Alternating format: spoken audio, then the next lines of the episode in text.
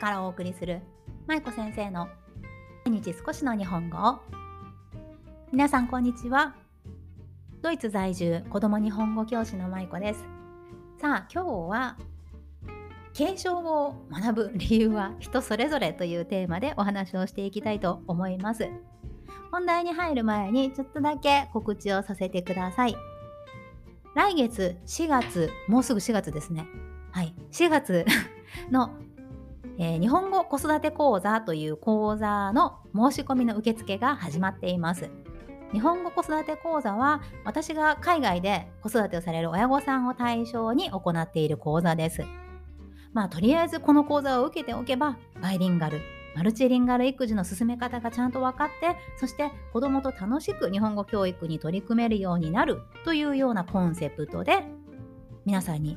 お伝えしている講座で、えー、入門編という、まあ、最初のステップの段階のえー、主に幼児期までのね子どもたちを対象にしたもの。これを入門編の中にギュッと詰め込んであるんですがこの入門編とさらに学齢期小学校以降ですね小学校に入ってから以降の話を詰め込んでいる発展編。この入門編と発展編の2つがあります。そして4月こちらの両方同時開催。で受けられるのはどちらか1つになるんですがこの同時開催を今度あの4月にね行いますで4月の10日から4月の17日月曜日から月曜日までの1週間が受講期間となりまして、こちらは動画講座になるので、この1週間であればいつでもあのご覧いただけるというような形でやっていますので、もしよければ皆さんぜひお申し込みください。これまでもかなりの数の方、何百、何百、300、もう400ぐらいかな、うん、あのちょっと数えてないんですけど、まあ、かなりの数の方が今受けてくださっています。本当にありがとうございます。はい、まだあの受けていられない、おられない方は、ぜひあのこちらのキャプションの方にリンク貼っておきますので、まずご覧になってみてください。はい、それでは今日のお話です。今日は継承語を学ぶ理由は人それぞれというお話をさせていただきたいと思います。皆さん継承語聞いたことありますよね？私の音声配信を聞いてくださっている方ならきっと継承語と聞くと、あ、はいはい、継承語ねっていうことで分かってくださる方が多いんじゃないかなと思うんですが、復習をしておくと、継承語というのは、まあ、読んで字のごとくですが、親から子供に受け継ぐ言葉、そして親だけじゃなくって世代を超えて世代間でどんどん受け継いでいかれる言葉のことを継承語と言います。海外で子供に日本語を伝えていっている私たち。特に私もそうですけれど日本に住んでいて私自身は日本で生まれ日本で育ち日本語を母語として話していますけど今は海外ねドイツに住んでいて子育てをしています。そうするとうちの息子にとっては日本語っていうのはまあ私がしゃべるからね日本語を話すし家の中もね夫が日本語夫も日本語を話すので日本語環境ではあるんだけれど日本語自体は彼にとって必ずなければいけない言語ではないんですよね。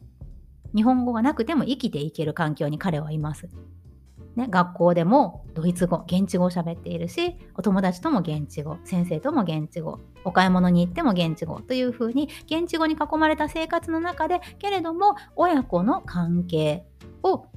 気づくもの。親子のコミュニケーションをとる言語として使われているのが日本語になるんですよね。我が家はね。そう。そういった言語のことを継承語と言います。ただこの継承語っていうのは実はまあ一般的に継承語っていうと親から子供に伝えられるもの特に国際結婚家庭なんかで片方の親が日本人でもう片方が違う外国の外国籍を持外国っていうとあれだな。なんか日本以外のねあの国籍だったりしてそしてそのうちのどちらかの言語が継承語親から子供に伝えられる言語として継承語っていうのは考えられがちなんですね。ただこの継承語って言ってもなかなかこう学ぶ理由っていうのがね人によって全然違うんですね。ね、学ぶパターンがいろいろあるということです、ね。学ぶ人のパターンというか、はい、今日はそれについてね、お話をしていきます。で、この継承語を学ぶ人の種類というのがどういったものがあるかということをね、お話ししていきますが、主に3つぐらいにね、分かれるかなと思っています。まず1つ目は、両親のどちらかが日本人というパターンですね。これはまあさっきお話しした我が家の例のようなものですね。どちらかが日本人、私が今日本人、今？私が日本人で、夫がドイツ人というような、まあ、あのこれで結婚していたら国際結婚になりますよね。でこういった家庭、ね、こういった形で教えていくものとしての継承があります。で特徴としてはこの聞いたり話したりということが家庭の中でスタートする。ね、例えば私が今息子に一番最初に息子が生まれてから一番最初に話した言語っていうのは日本語だし未だにずっと話している言語も日本語ですね。なのでこの聞く話すというのが特にね、まあ、突出して伸びやすいという特徴があります。で話す一方で話したり書いたり話したりじゃない、と、書いたりなんだっけあ読んだりというのはまたね別の力というかあの聞いたり話したりすることと比べて時間的にもねちょっと劣ってくるので、あのー、スキル的にもなかなか伸びにくいという点も特徴としてあります。ね、なのでインプットはすごくたくさんあるんですよね。特に我が家の場合は夫が日本語を話すので家庭の中でも日本語環境なんですね。なので日本語の環境ができているのでインプットとしてはすごくたくさんあるんだけれどただアウトプットの機会がないという特徴がありますね。はい。まあ、これが両親のどちらかが日本人ということです。はい。で、続いてですが、2つ目は、両親の両方ともが日本人。で、そして海外に住んでいるというパターンですね。主に駐在の方とか、あのー、親御さんのお仕事の関係でね、海外に住まれてる方とかはこれに当たるかなと思います。で、この両親ともに日本人であるという家庭の特徴なんですがさっきの両親のどちらかが日本人という話をしましたけど、まあ、基本的には多分、あの、パートナーも含めて日本語が話せる家庭っていうのはそんなに多くないと思うんですね。我が家はあの夫が日本語を話せるけれどやっぱりあのパートナーの方は日本語を話せないっていう方が多いと思うんですね。なのでインプットの量としてはさっきの一番最初に言った両親のどちらかが日本人の方がインプットとしては少なくなります。一方でこの両親ともに日本人で、まあ、海外に住んでいるというのはもうメインの言語っていうのは外に出たら現地語なんだけれどでも家の中では全て日本語ということでインプットの質がかなり高くなること。そして聞く量がねあの圧倒的に多いということですね。さっきのあの1番目と比べてね。そう。なので聞く話す力っていうのはすごく身につきやすいですしそして読み書きに対してもさっきの現地語現地語じゃないあの両親のどちらかが現地人だったり日本人以外の方だったりするとサポートを受けられるのも片親だけ、ね、1人だけになるパターンが多いと思うんですがこの両親ともに日本人であるということは子供に対して読み書きを教えられる人が家の中に2人いるという状態になるので読み書きの力ももちろんその海外に住んでいる分ねなかなか習得は難しいんだけれどそれでもサポート体制が2人あるっていうのは大きいですよねねなのでサポートが得やすいという特徴もあります。ね、そしてまあ親子での会話もずっと日本語で話すわけですから日本語力が高まりやすいという特徴もありますよね。なので1つ目の両親のどちらかが日本人であるパターンそして2つ目の両親ともに日本人であるパターン、ね、でこの2つが、まあ、どちらも継承語というふうになってきます。ただ、まあ、この2つ目の方については、まあ、継承語といっても継承語であってもその後また日本に戻ったりとか他の国にスライドでね移動したりするかによって全然その継承語の立ち位置が変わってくるのでこれが継承語とはっきり呼べるかどうかというのは環境によって変わってきます。ね、ただの、まあ、母語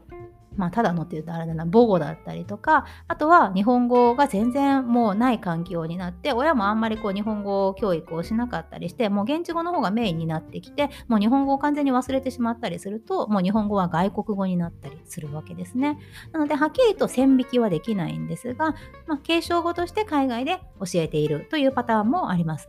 はい。で、続いて3つ目ですが、3つ目は、実はこれは、まあ、あんまり継承語っていうイメージがないかもしれないけれど、祖先の自分の遠いご先祖様 に日本人のルーツがあるというパターンですね。これはどういうことかっていうと、例えば、ブラジルとかハワイとか日本人が多く移住した地域で自分のおじいちゃんが日本人とか自分のひいおばあちゃんが日本人、まあ、そういったちょっと先というかちょっと遠い自分の直接のお父さんお母さんではないんだけれどもう少しねあの上の祖先が日本語を学んでいたとか日本人だったっていう理由で日本語を話し始める日本語の勉強を始めるというパターンがあります。まあ、この場合もさっきのようにあんまり継承語として呼べるはっきりとまあ呼ぶのは難しいかなとは思うんですがでもこれもやっぱり環境によるかなと思いますね。線引きが難しいところだなと思います。ただ言葉を継承していくという意味で捉えるとこれも継承語に当たるかなと私は思うんですね。なんでかっていうと継承ねあのご先祖様の言葉をどんどん下の世代に伝えていくということで継承していますよね。ただこのパターンで言うとやっぱりこの親御さんが直接日本語を子供に教えたわけではない。ね。あの、おじいちゃんが日本人だったからとか、ひいおばあちゃんが日本人だったからっていう理由で学び始めるっていうことは、やっぱり言葉のベースが家庭からスタートしていないんですね。そうなると、まあどうしても継承語というよりかは外国語に近いような形で学んでいくんじゃないかなと思います。ね、ご両親のこうサポートがない状態でゼロからのスタートになるので、まあ、私たちが学校で英語を学ぶような感じでもう1から1から0から、はい、学び始めるということですね。でまたお父さんお母さんが別に日本語が話せるわけでなかったら、ね、そのサポートもなかなか受けられない受けられなかったりするという特徴があります。ねまあ、こんな風に継承語といってもいろんなパターンがあってそれぞれ学ぶ理由というのもね違うんですよね。うちの息子のようにお母さんが日本人だからじゃあお母さんと話したいから日本語をやろうとかお母さんと話す言葉が日本語だから今自分が日本語をやってるんだっていうような感じになってくるところもあれば、ね、これから受験で日本に帰るから今は海外に住んでいるけれど受験のために日本に帰って最終的には日本で暮らすことになるんだからということで日本語を教えていらっしゃる家庭もあると思いますしそして遠い祖先が日本人だから自分のルーツを大切にしよう自分も日本語を学んでみようということで日本語を勉強されている方、ね、日本語をやっている家庭というのもあると思います。で、まあ、継承語教育のね難しいところってやっぱりそこだと思うんですよね。そこっていうのはそれぞれ学び方だったり学ぶ目的だったりそれぞれのレベルだったりが全然違うので一概に継承語教育はこれですよ日本語教材これを使ってくださいっていうことができない、ね、これが継承語を教える難しさだと私は思っています。特に日本人の親である私たちは、まあ、日本の教育を知っているので日本で例えば小学校1年生で使われている教材があればあ今うちの子供は日本でいう小学校1年生にあたるからこの教材を使ったらいいわということでそのままそれをスライドしてうちの家庭にということでね、あの家庭で使ってしまいがちなんですが、でも日本で育つ子どもたちと海外で育つ子どもたちっていうのは、海外で育って日本語を学んでいく子どもたちっていうのはね、全然また違うものなんですよね。学び方も違うし、学ぶ場所も教える人も全然違うので、なので、それがそのままそっくり使えるかというと、決してそうではありません。親の私たちが気をつけたいことは、自分の家庭の継承後のパターン、継承後を学ぶパターンっていうのはどれに当てはまるのか。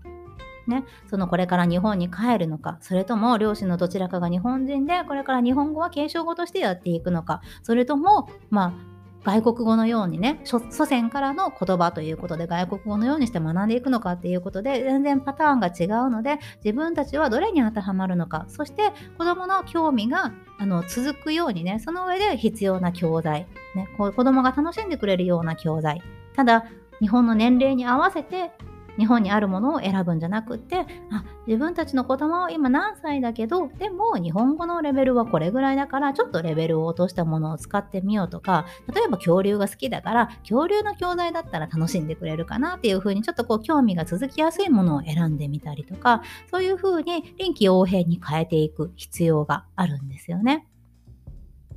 ね、場合によっては手作り教材の方がいいかもしれないし、ね、日本のものでも全然年齢は合ってるんだけれど内容が全然合ってなかったりってするものもねたくさんあるのでそういったところに気をつけながら継承語教育というのはしていく必要があります。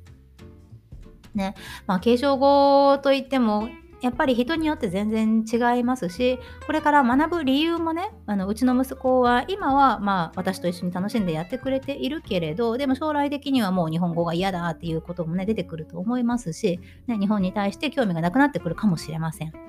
そういうふうにどんどんどんどん変わりゆく目的ね、モチベーションだったり学ぶ理由だったり、まあ、そういったものにこう親は柔軟にね対応していきながらね温かく長い目で見守っていく必要があるかなと思います。はい、そんなわけで今日は継承語を学ぶ理由は人それぞれということでお話をさせていただきました。いかがだったでしょうか？では今日も最後までお聴きいただきありがとうございました。また明日お会いしましょう。舞子先生の毎日少しの日本語を引き続き一緒に頑張っていきましょう。ほなまたね。